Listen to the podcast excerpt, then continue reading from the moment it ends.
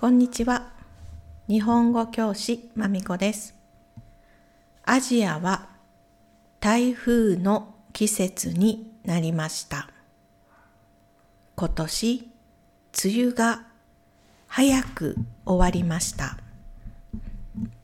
ですから、水が少ないです。私の地元、愛媛県も水が少ないので、政府は水を大切にしましょうと言います。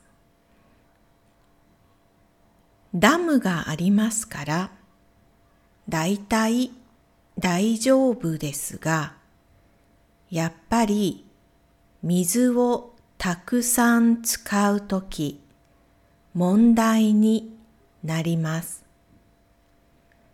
私が中学生の時、大きな水の問題がありました。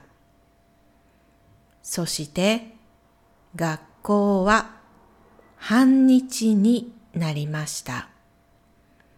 運動会も半日になりました。あの時、本当に水は大切だと思いました。それから電気の問題もありますね。今年も政府はエアコンの温度を高くしてくださいと言います。日本の会社のエアコンはだいたい27度くらいにします。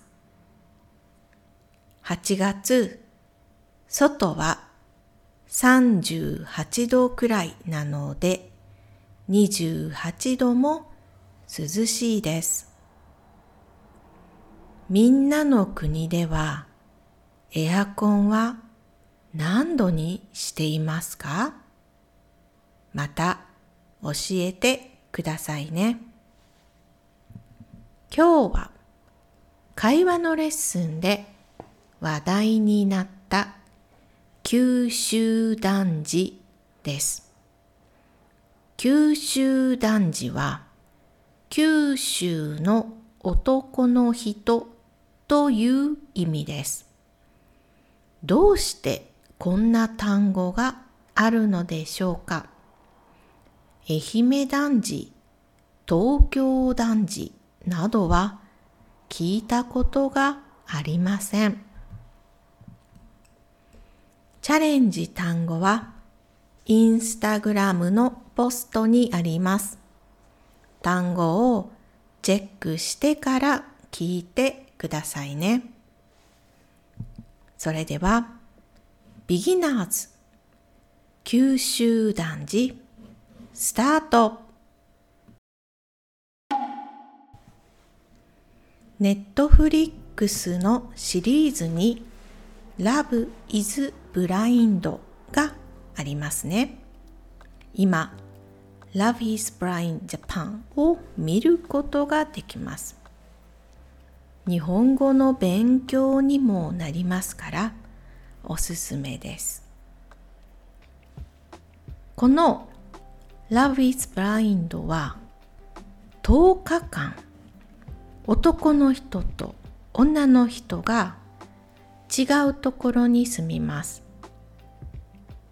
話している人の顔を見ることのできないポットの中でお見合いデートをします。カップルになった人はバカンスに行きます。それから一緒に住みます。最後にいい答えの時結婚します。まだ見ていない人もいます。ネタバレはしませんので大丈夫です。そのシリーズのエピソードの中に九州男児という単語がありました日本人が九州男児と聞いた時イメージは難しい男の人ですこれは男の人が難しいと思うのではありません。女の人が男の人は難しいなと思います。九州はちょっと保守的コンサバティブなイメージがあるところです。もちろん全部じゃないですよ人によりますが一般的なイメージで保守的ですだいい家のことがよく話題になります私の友達のお父さんは九州男児です。長崎の人です。長崎はとてもきれいな町ですよね。いろいろな文化がありますから面白いです。日本で一番キリスト教が多いところです。友達のお父さんの家、おばあちゃん、おじいちゃんの家ですね。そこに行くとき、友達のお母さんは休むことができません。最初に家を全部掃除します。大きな家ですから時間がかかりますそれからご飯を作ります片付けをします。庭もきれいにします。お母さんは一日中どこにも行きません。家でずっと家の仕事をします。家族や親戚が遊びに来ます。その時、もちろんお母さんもたくさん準備します。一緒にご飯を食べる時間はほとんどありません。片付けもお母さんがします。九州男児は家の仕事をしません。それが一番大きいイメージです。会社で仕事をしてお給料を奥さんにあげます。それで終わりです。そのイメージが大きいので結婚するときちょっと心配ですね仕事をして家のことをして女の人は24時間仕事をしている気持ちになると思います。またイベントの時お正月とかお葬式とかその時も男の人たちは全員座敷に座ってご飯を食べたりお酒を飲んだりします。男の人は子供や赤ちゃんも入ります。男の人たちはみんな座敷です。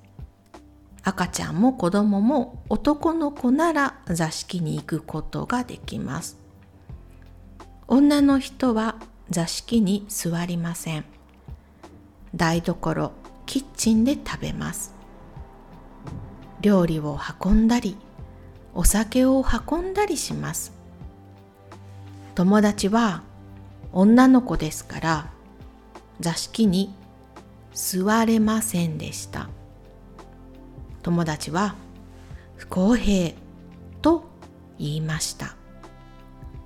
そうですよね。私もそれは不公平だと思います。でもそれが普通だと思っている人はそれが普通ですから不公平だと思いません。その価値観を持っている人と結婚するときギャップがないようにしなければなりません。